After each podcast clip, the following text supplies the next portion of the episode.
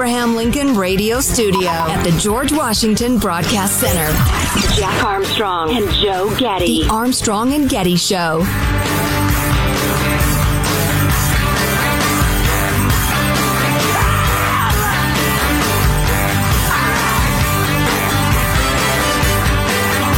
Jason Riley from the Wall Street Journal today, and it, I never know whether to say this or not. Go ahead. Do you, love him? You love him deeply. Do you do you point out Jason Riley, Thomas Sowell, McWhorter, any of these people? Do you point out that they're black, or is that uncool? It, no, I, I, I understand your hesitancy. I, I think it is useful partly to counter the utterly insulting, and I seriously, I get upset when I talk about this, the incredibly insulting notion that's pitched on the left that all people of color think the same. Jason Riley, Wall Street Journal, Waukesha killings made the media colorblind again. That's the story of the guy who used his car as a weapon and drove through a parade and killed a bunch of people, and he's a lifelong horrifying criminal. In the aftermath of George Floyd's death last year, employers offered black workers time off to deal with the news. Remember that? Yeah. And UCLA suspended a professor who refused to grade his supposedly traumatized black students more leniently than their non-black peers. Do you remember that story? You're supposed to take it easy on the black students because they can't be expected to do well in their tests. Certainly not. George Floyd. Such gestures, says Jason Riley, may have been well meaning, but they are also nonsensical and reeked of condensation. Are black psyches really this fragile? And are blacks so starved for exemplars that miscreants must be treated like martyrs? Should Floyd's death matter more to them than the no- huge number of black homicides that don't involve police? And why would people who aren't black be any less disturbed by a video showing a police officer kneeling on the neck of a defenseless suspect for nine minutes? It's a good question. It's it's it's it's uh it's uh, patronizing and condescending on both ends. You're acting well, like I'm, that guy because he's black can't go to work or school because of it, and that I'm because I'm white don't am not affected by somebody killed in the street. Sure, it's just fine. Just fine to see that terrible, terrible incident. And you know, I would suggest that it is only because of the weaponizing of the case by race and then the, the, uh, by extension, we've all heard this, that the white man is the devil unless you bow, uh, uh, down and take a knee and worship Ibram X. Kendi. I mean, it's only that sort of rhetoric that, that made it about race, really. I mean, uh, and, and, I don't deny for a second that the treatment of black Americans by the cops through the decades has been oh, no. problematic. Without it's a doubt. Awful. It's absolutely true. But yeah, it wasn't, you know, it wasn't people like us that whipped all that stuff up. Uh, Jason Riley goes on to say, so this is what happens when racial identity becomes the centerpiece of politics and public life in a multiracial society. The political left often pretends to pine for a post-racial America, but that's the last thing it really wants. I recall a guy who ran for president a little while back after talking about how there's no black America or white America or Asian America, just the United States of America. And then he became president and stopped talking like that. And so was his vice president. Uh, people who are interested in a post-racial America don't name their organization Black Lives Matter or welcome racial propaganda like the 1619 Project into elementary schools. They don't advocate racial preferences in college admissions or racial quotas in hiring, and they don't call for white people who were never slaveholders to pay reparations to black people who were never slaves.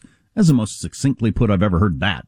Mm-hmm. Um, I want to jump, because uh, I don't want to run out of time before I get to uh, more of the meat of this he, he's he, he talks about how he's um uh, the Rittenhouse trial came out the way it should have ha- it should have come out, etc., etc.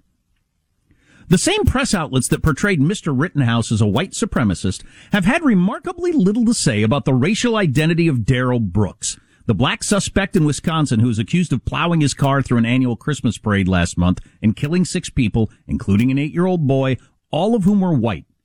Given the suspect's hit, and I didn't know this next part, given the suspect's history of posting messages on social media that called for violence against white people and praised Hitler for killing Jews, you'd think that his race and the race of his victims would be relevant to reporters.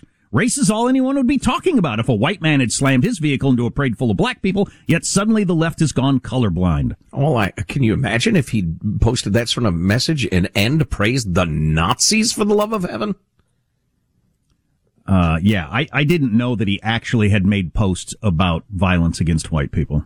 Mm-hmm. Um, and uh, I'll jump to this. Once we go down this road and get into the habit of racializing such events, we may not be able to contain that ra- racialization, says Brown University econo- economist Glenn Loury in a recent speech for the Manhattan Institute. Soon enough, we may find ourselves in a world of instances where black thugs killing white citizens come to be seen through a racial lens as well. This is a world no thoughtful person should welcome since there are a great many such instances. The political life's hyper consciousness about race might help Democrats turn out their base, but at a steep cost. National cohesion in a country large and ethnically diverse as this one has always depended on our ability to focus not on our superficial differences, but instead on what unites us uh, as Americans. We are playing with fire, a phrase I've been using a lot lately.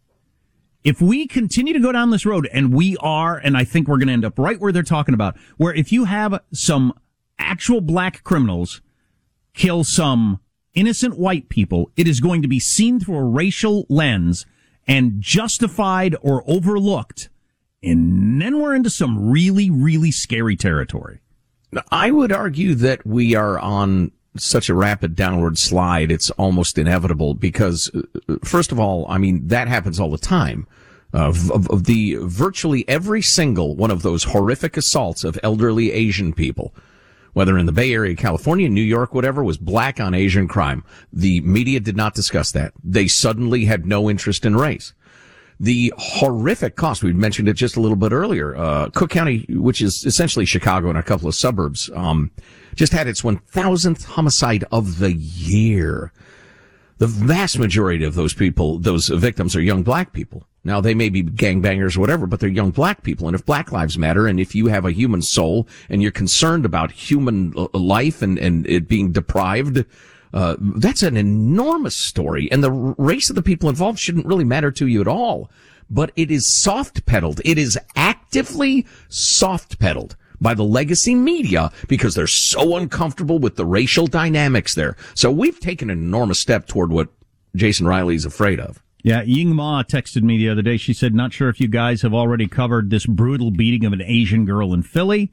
Group of black girls attack Asian students in Philadelphia. More white supremacy. Um, yeah, that ignoring violent crimes, depending on which direction the race goes, not a good direction to be going. No.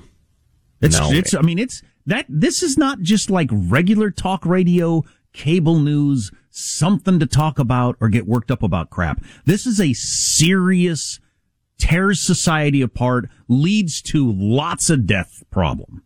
Yeah, I'd say this is your doctor sitting you down and saying this is serious. Um, you know, oh, something that just flitted through my head again, blah, blah, blah. Oh, oh, and we are also seeing, and uh, I think this is an under discussed aspect of the enormous number of smash and grab robberies around America. And it is all over America now. Um, there is a notion within uh, certain sections of black America that they have been cheated for so long. They've been treated so badly by the white supremacist government. And, and why would they think that? Oh gosh, they're being taught it from elementary school through college. They're hearing, uh, you know, the New York Times tell them that they have decided that the law does not apply to them. And indeed, the, uh, the smashing, grabbing, the looting, the sacking of the economy, uh, the establishment, these stores, that is not only not bad, it's good. It's appropriate. So here we are, Jason. Yeah, pretty damned troubling. That's a very, very heavy topic, but uh, was worth discussing. Armstrong and Getty. I'm Jack Armstrong. He's Joe Getty. We're the Armstrong and Getty Show. Are you tired of gulping down the lying filth of the mainstream media? Yeah, we are too. We try to tell you the truth every single day. Gulping down lying filth. Wow. Nobody wants to sound dumb. Our goal is to help you not sound dumb. We'll inform you, and it'll be fun at the same time. You have to choose between entertainment and information. Combine them both with the Armstrong and Getty Show. Armstrong and Getty on demand. Four episodes available every day via the iHeartRadio app or wherever you download your podcasts. Our economy is growing faster than it has in decades. Uh, just like 15 minutes ago, we were reading this CBS uh, news article that was explaining how terrible the economy is. how people are devastated. They have no money and we need not only a fourth round of stimulus checks, but it just needs to be like every other month f- until we say uh, uncle. That it just needs to be a recurring payment because things are so bad. That's one of the weird messaging things that the, the Biden administration has that's just nobody can seem to figure it out. How are you gonna, how are you, well, they are. They're going around making two different arguments at the same time. They make the argument about how people are hurting out there so you can get the Build Back Better pass. People are hurting. They need this money. This is very important. Well, at the same time, because he's getting killed on the economy, like 70% of Americans think Biden's failing on the economy. He and Kamala Harris are going around spouting statistics that are just fanciful to try to argue on how they've done such a great job on the economy. Well, you can't do both. Well, right. it's weird that you're doing both of these at the same time and claiming that you created all these jobs. The government shut down the economy for like nine months, wouldn't let anybody work, wouldn't let anybody open their business. Then they opened it back up. When people go back to work, you don't get credit for all those jobs, all right? Come the jobs that you crushed.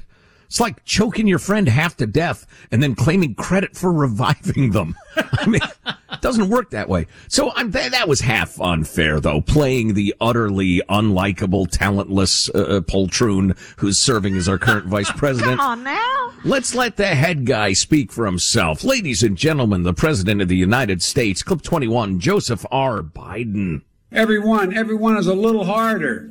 So, you know, so mom can, grandmom can walk out without having, uh, out of her porch without worrying about falling, can take care of herself, can be left alone. They're going to keep working to pay the bills. Look, my plan is simple. We're going to make sure we take care of mom. We're going to take care of the child. You, those of you in the sandwich generation, you're dealing with both. You're dealing with both. Look, and families can save money Boy, I'm I'm part of what? the sandwich generation for sure. Ham, peanut butter, ter- club. Club's my favorite sandwich. I love a club sandwich. What is it? What is a club sandwich? That generally has uh, like uh, bacon, some oh. some chicken or turkey, maybe some avocado, lettuce, uh, tomato. It's usually got like three layers of bread for some reason. Mm, I'm on a sandwich kick right now, coming out of the hospital. Yeah, I'll have to try that. Oh, you can't lose with a club sandwich. Oh, back gosh. to the uh, president. What the hell was he talking about? Uh, well, he's hard to follow. Not clear to me. Yeah, yeah. Mom, grandma, out on the porch, struggling, struggling. We want to be sure she can stay alone on her porch. Why is she struggling? Is it what? What? Surrounded by sandwiches. oh man, that was some rambly garbage. You play that again, Michael? Why not? everyone, everyone is a little harder. So, you know, so mom can, grandmom can walk out without having, uh, out of her porch without worrying about falling, can take care of herself, can be left alone. They're going to keep working to pay the bills. Look, my plan is simple. We're going to make sure we take care of mom. We're going to take care of the child. You, and those of you in the sandwich generation, you're dealing with both. You're dealing with both. Look, and families can save money all right. All right. Those are uh, in the sandwich generation. Mmm, delicious sandwiches. Wanted to tell you this tale sent along by alert listener Jeff. One of the first practices of the season, freshman basketball team Notre Dame Prep, Pontiac, Michigan. Coach tells his 14 players, "Hey, set up a group chat uh, on your on your cell phone so you can communicate practice times and coordinate transportation, whatever you need to do. Everybody ought to have everybody else's numbers." Well, the 14, 15 year olds got 13 of those phone numbers right, but the 14th, one of the players messed up a digit. So a random guy chimes in on what was supposed to only be the freshman basketball Uh-oh, team here uh, comes, conversation. Here comes porn. And he says, no, he says, uh, y'all meant to add me to this? Yeah, they told him, thinking it was their teammate. He goes, you know who I am? He replied, and they said, yeah, you're our teammate. Well, it turns out it wasn't their teammate. Uh, turns out the interloper was Sean Murphy Bunting, cornerback for the reigning Super Bowl champion Tampa Bay Buccaneers. Now, Murphy Bunting, who was in his third NFL season, uh, identified himself to his 13 new group chat friends. But the teenage basketball players still think it's their fellow teammate trying to pull a fast one, right? So Murphy Bunting sent them proof, a selfie of himself throwing up a peace sign in front of his locker, bedecked with his Bucks helmet and shoulder pads. Still, a few of the boys were skeptical. So he FaceTimed the boys. Uh, Jason Whalen, an assistant coach whose 15 year old son plays on the team, recounted the conversation of the WAPO. He said uh, his son gave him the play-by-play. What followed was a whirlwind tour of the Bucks locker room, including introductions to all the boys, to some of the team's most famous members: tight end Rob Gronkowski, wide receiver Mike Evans, cornerback Richard Sherman, running back Leonard Fournette. One of the guys had Fournette on his fantasy football team. Wow. For the Bucks' upcoming Wow. Sunday game, so we encouraged the running back to have a big game. That's hilarious. Four days later, Fournette runs for 100 yards, scores four touchdowns over the uh, the Colts. Um, and and then the kids they got a little greedy. They got a little bit greedy. They said, "Hey, Is that And- Tom Brady there by any chance? can we talk to Tom Brady?" Yeah, How would you not ask that? Well, Fournette said, "Ah, bad news. Brady's in a meeting." But he stayed on the phone. Fournette, the, the all-star freaking running back, and chatted with the boys for another 10 to 15 minutes. Then all of a sudden, a face pops in front of the phone. It's the goat, Tom Brady. What's up, fellas? He asks them. They absolutely lost their minds at that point, I'm said sure. one of the dads. Uh, Brady, who they go into how big they So he chats with the boys for a while. Um, it was nice, said Brady. It would have been nice for me when I'd been in high school too. Um, even better because he was from, uh, I think he was from Michigan originally. Well, he played for the, the Wolverines. Yeah. Um, yeah. And so it just, it, it was sweet and great. And, and these kids heroes giving them a bunch of their time. It's just nice. Of course, he was in San Mateo in high school. Just down the road here. Um, Right? So, uh, but you've mocked me many times over the years, and rightfully so. Like when I give a phone number and get a number wrong, and you say you have to get all the numbers right because if you get one number wrong, it's not like you get the business next door. Right. But this this seems to be different. You, they got one number wrong, and you get a different sports league. So your basketball players, you get one number wrong, you end up with pro football players. I mean, that's not It the way kind phone, of funny. That's not the way phone numbers work. Right. It's not like you got one digit wrong and got a celebrity chef or something like that or a great architect. No, it was, a, it was a, another athlete, just a different one. I just thought that was sweet. If I'm trying to call a steakhouse and I get one number wrong, I don't end up with a pizza place. That's not just That's the not way. the way phone numbers work. no, but it did in this case. yeah. That is really something. I may have to become a Bucks fan. I don't know. Armstrong and Getty. Jack Armstrong and Joe Getty. But resist, we must. The Armstrong and Getty Show. Well, what a pleasure this is to talk to Bill Bratton. Bill was the commissioner of the Boston Police Department in the 90s, commissioner of the New York City Police Department, chief of Los Angeles Police as well, and his new book is perhaps the perfect book for our times, The Profession, a memoir of community, race, and the arc of policing in America. Bill Bratton. Bill, how are you, sir? Doing very well. It's uh, great to be talking to you on the West Coast. I had seven great years there at the LAPD, so it's uh, always nice to reconnect. Awesome. Um, so I noticed the other day how crime is climbing the charts like a hit record in terms of a topic, a political topic. 75% of Americans believe crime is worse today than it was a year ago. And for their own local area where they live, a majority, 54% of people say crime is worse than it was a year ago. After decades of crime going down, it's going up and people's perception of it also. Uh, well, first of all, do you agree with that? And what's to be done? Certainly agree with it. What I'm surprised about that it's not 100% for both categories. That uh, what had happened at uh, beginning in the 90s, we began a crime reversal turnaround that uh, for 30 years America was getting safer. There were certainly spots that were not, but New York City, my home city, homicides down 90%, overall crime 80%, overall crime in America down 40%. Many of the cities that you broadcast into uh, we're doing pretty well over that 25, 30 year period of time. But last couple of years, it's uh, uh, turned around dramatically. What's different this time is how fast it's happened, and people didn't expect it. We're focused on the coronavirus, and now that the virus is subsiding, this new virus is moving to center stage, and it's going to be as difficult as the coronavirus to deal with. Well, there's a hot video making the rounds on social media yesterday out of San Francisco because they have decriminalized crime in San Francisco. You had a, a guy clearing off the shelves at a Walgreens into a trash bag, getting on his bike and riding out the door without anybody doing anything about it. I don't know if you saw that. Did not see that, but it's just uh, one of a slew of videos in the sense of the lawlessness that our politicians have created in state after state, city after city, where basically prosecutors won't prosecute for shoplifting. So police are not going to make arrests for it. Store owners are beside themselves.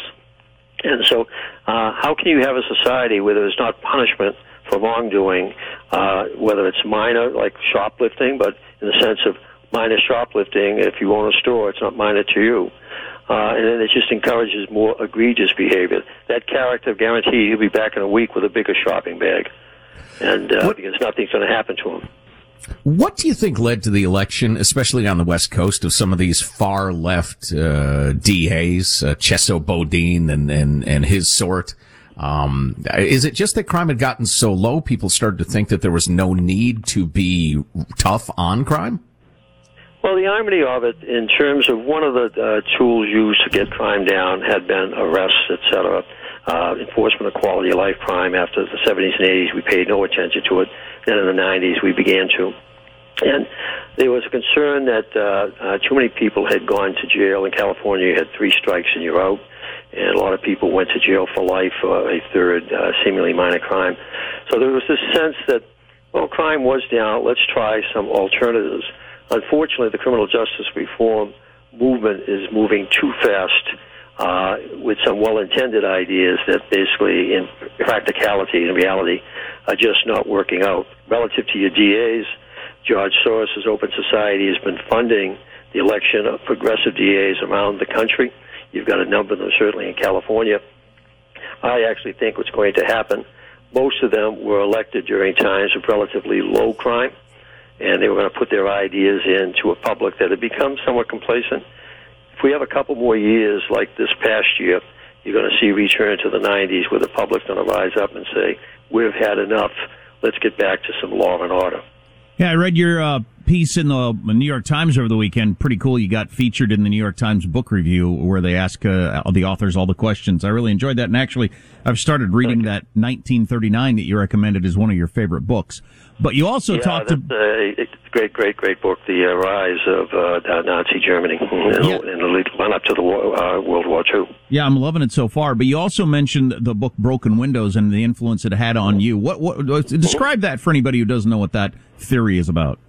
Broken Windows is a theory articulated by uh, George Kelling, great friend and mentor, recently passed, and Jim Wilson, passed a number of years ago. Uh, that I'm probably one of the principal uh, implementers of, practitioners of, and adherents to. Broken Windows uh, uh, basically is the idea that if you don't take care of small things like small crimes on the street, that you create an atmosphere of increased lawlessness. For example, the shoplifting you just talked about. You don't deal with that, that guy's going to come back and just keep coming back. You've got to stop it. It's like a child. If you don't correct behavior in that child, that child's going to get out of control. You don't weed your garden, the garden's going to get out of control and basically destroy even the strongest tree. So we practice that, but the challenge is policing is to do it in an appropriate degree. It's like a doctor treating you for an illness. You don't want to be overtreated.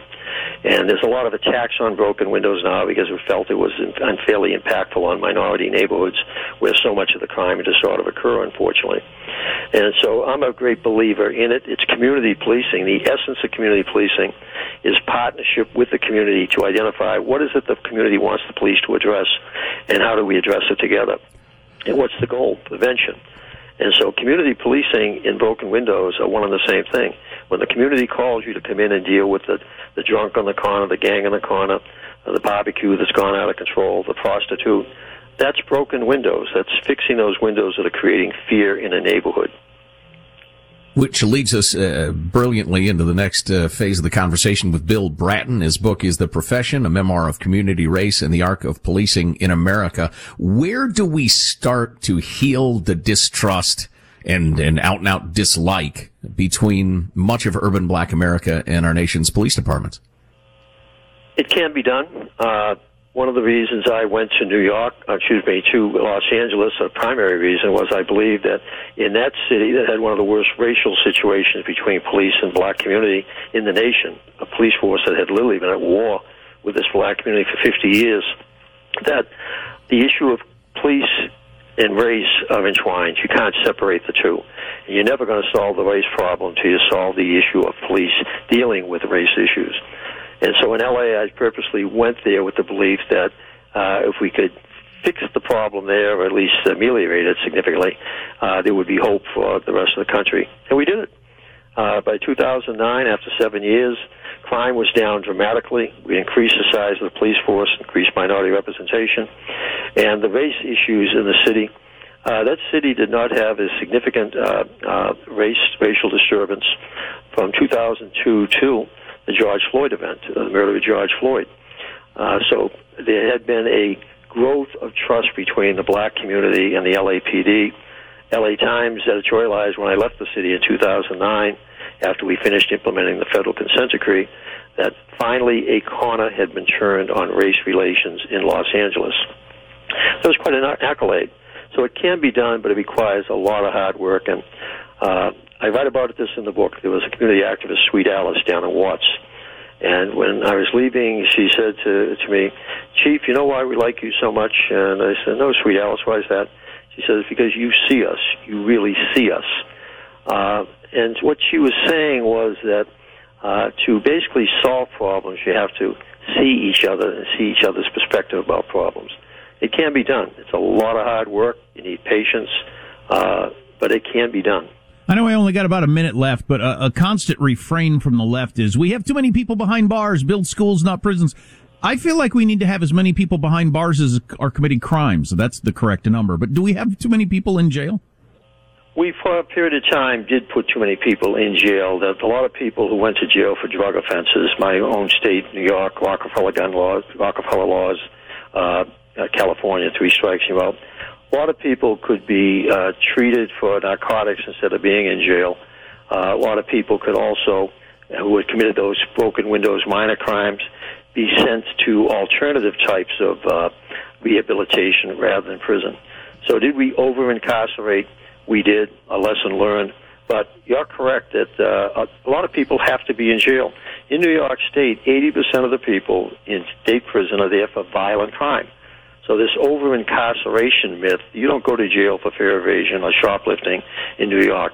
You go to jail for violent crime, and even then, it's hard to get you in jail or prison sometimes. So it's a it's a hashtag that's been driving a lot of public policy and a lot of sentiment, uh, but it was based on some reality, particularly back in the 90s. The book is The Profession, a memoir of community race and the arc of policing in America. Bill Bratton. Chief, hey, it's great to speak with you. Thanks for the time. Good luck with the book. Nice talk. Good luck with the drought out there, guys. Thank you. Um, you know, it's interesting. Uh, I don't want anybody in jail who doesn't need to be in jail. Absolutely. Uh, right. hardly a worse thing could happen when you're when you lean libertarian than have somebody behind bars that doesn't belong there. But it's kind of interesting that we had the lowest crime rate in U.S. history at the time that we uh, uh were, were over jailing people. Um, I don't want to over jail people, but uh, crime was real low. Right, absolutely. Well, and, and this gets back to the Joe Getty uh, principle of societies veering between the guardrails and never realizing when they have it right in the sweet spot. When you feel like we're over incarcerating people, look, there's no crime. The the urge is to listen to people who want to go way to the other side and and they are the loudest, most persuasive voices, and those who say, "Look, let's let's move a little carefully, let's tweak it a little bit, let's be careful what we do." They're just not nearly as exciting. Yeah. And so it's just really difficult. To, we're constantly oversteering as a society. Plus, you create a new generation every generation, and the new generation grows up without crime, and they don't understand what's the big deal because they didn't right, they, didn't, and, they didn't live in a time where you, people get whacked on the head walking down the street. And plus the, the lefty pleas of compassion and healing and the rest of it really appeal to the young heart. Uh, you know, as, as, Churchill said, if you're 20 and not a liberal, you have no heart.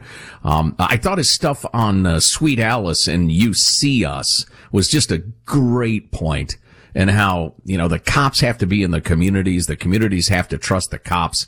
And there's a lot of healing that has to take place and it's a lot of work. And, you know, I'd also point out that if you defund the police, you're going to cut training and you're going to cut uh, initiatives like that. Armstrong and Getty. Jack Armstrong and Joe Getty. I forewarned you. Let's go, Brandon. The Armstrong and Getty Show. Apple biggest company in the world, richest company in the world, a lot of times, uh, does a lot of their business in China. That's a lot of how they ended up being the richest company in the world. And now that we all realize China's an enemy of the United States, how's that all going to work out? And how did it start in the first place? So the New York Times, in their daily podcast, they're talking to their tech expert about this whole topic. And they got into a number of questions. A new president assumes power, Xi Jinping. And he has a very different style than his predecessors. And from that day on, the relationship between Apple and China fundamentally changed. How so? Well, I can actually just start with literally the first week of the presidency. So he assumes power on March 14th, 2013. And the very next day, Apple was under attack.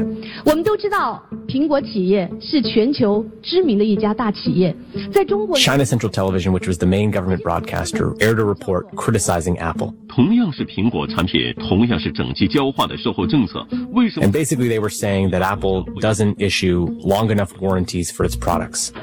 The implication was that Apple was ripping off Chinese consumers. 为什么中国的消费者会低人一等？啊，这个对中国消费者太不公平了。 And very quickly, there was this coordinated criticism of the company across Chinese society.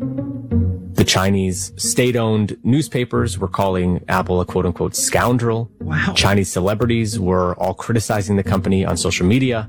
And it was really clear that this was a sign on, you know, just the second day of Xi Jinping's administration that the Chinese government was taking a different tact with Apple. That is wild. When you have an authoritarian government, you can do that. Obviously, you're the president, and two days in, you can say, okay, celebrities, newspapers, everybody, Apple's bad. Apple's bad get the word out. Wow, how does that work? They got movie stars, I guess. So you're some movie star, you're some movie stud, you're lounging by your pool, sipping some commie lemonade, enjoying the company of some nice commie babes. All of a sudden the phone rings it's your agent. Darling, darling, I need you to do something for me. Stop tweeting from your iPhone. Oh wait, no, it's China. We don't have Twitter. Stop posting from your iPhone. Yeah, you, you, you gotta come out against Apple. I like Apple. So- yeah, I know. You gotta come out. So that played into China having the leverage that they were looking for over Apple. Clip 18. And a big reason why China was changing its approach was because China could. China suddenly had a lot more leverage and it had a lot more economic power, in part because of the investment from Apple and other Western companies. You know, by 2013, China was the world's number two economy. And that is a very different place than it was in 2001. And it meant that Xi Jinping had more power and more ability to get his way. 2001 notable timeline because that's when a lot of these uh, agreements with American companies started to take take form. And then uh, how Apple responded to this. Apple trying to save face in one of its fastest growing markets. That's for sure, Within several weeks, Tim Cook took a really unusual step. Right now, an unexpected apology this morning from Apple to the Chinese people. He issued an open letter and he apologized. Tim Cook saying, quote, we recognize that we have much to learn about operating and communicating in China. We want and said that Apple had, quote, incomparable respect for China and that Apple had a lot to learn about operating in the country. A, a humbler Apple, if that's possible here. Heading toward the close. And it was a real sign that the dynamics of this relationship had fundamentally changed. Apple, try- Apple trying to save face and one of No, uh, sorry about that. That was a miss misclick. Um, wow. Well, first of all, I don't think you could get away with that right now if Apple had to do that. They did that before we all d- decided that China was an enemy. But so the, the, the power completely shifted there, as you could see. Apple had all the power against China, then all of a sudden China had all the power against Apple. Hey, you want to continue to be, uh, to do your business here and be as powerful as you are? Well, here, here's you, how you're going to do it. Yeah, and having read a bit about this lately, Apple made so many bets that were dependent on operating in China. They, so much of their business model was China only. I mean, it would only work in China. The idea of yanking out of China and continuing on is just, it's a farce. It, it's too much would have to change. So they're in a terrible position right now. Yeah, and I know I've got another clip where they talk about there's no plan B, and that probably gets to what you're just saying here. I do mm-hmm. want to hear that. What is their plan B? How are they going to deal going forward? Because the world has changed and they have to react to it somehow. Pretty quickly, there were these conversations inside of Apple about the dilemma that they faced in China. And specifically, there was this former Apple employee who was a senior advisor in China. And he told me that early on, he realized the predicament Apple was in, and he tried to get the company's leadership to do something about it. And so he was able to get an audience with some of Tim Cook's top deputies and make the case that Apple had basically no plan B to China. And that really left the company vulnerable to the whims of the government. But ultimately, nothing really changed at Apple. And that was in part because there was really no other country that could support the type of manufacturing that Apple now required. And there was certainly no consumer market that could make up for the lost sales if Apple had to leave China. Wow, I might have to dump my Apple stock. That that's a that's a serious conundrum Apple has. Oh yeah. When has the most valuable company in the world ever been in such a situation?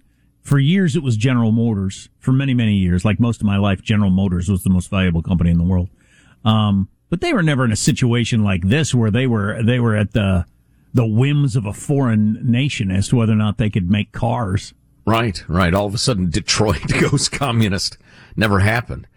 Yeah, I uh, I am really grateful I'm not Tim Cook. Although I think I would probably enjoy his income. Tim Cook got the job because he was the guy in Apple that suggested and led the way toward, hey, here's how we make our model work. We build stuff in China. It's the big market. We can sell iPhones to and we can make them so cheap there. So he's, you know, he's all about that. That's how he ended up running the place after Steve Jobs left. So again, as you just heard there in the report, they don't have a plan B. Well, there probably isn't a plan B. Can we go to a different country with a billion people where they have slave labor? No, you can't. Yeah, um, not only not only incredibly cheap labor at the time, but a really educated workforce where necessary. Great system of highways and the rest of it. I mean, there are plenty of third world places where people work for peanuts, but they don't have the other infrastructural stuff China has. I just read where the number of Americans who see China as our primary enemy has doubled since last year. That might double again next year. Ah, yeah, Apple's got a problem. Apple's got a, and it should. Yeah, Apple's got a problem. Armstrong and Getty.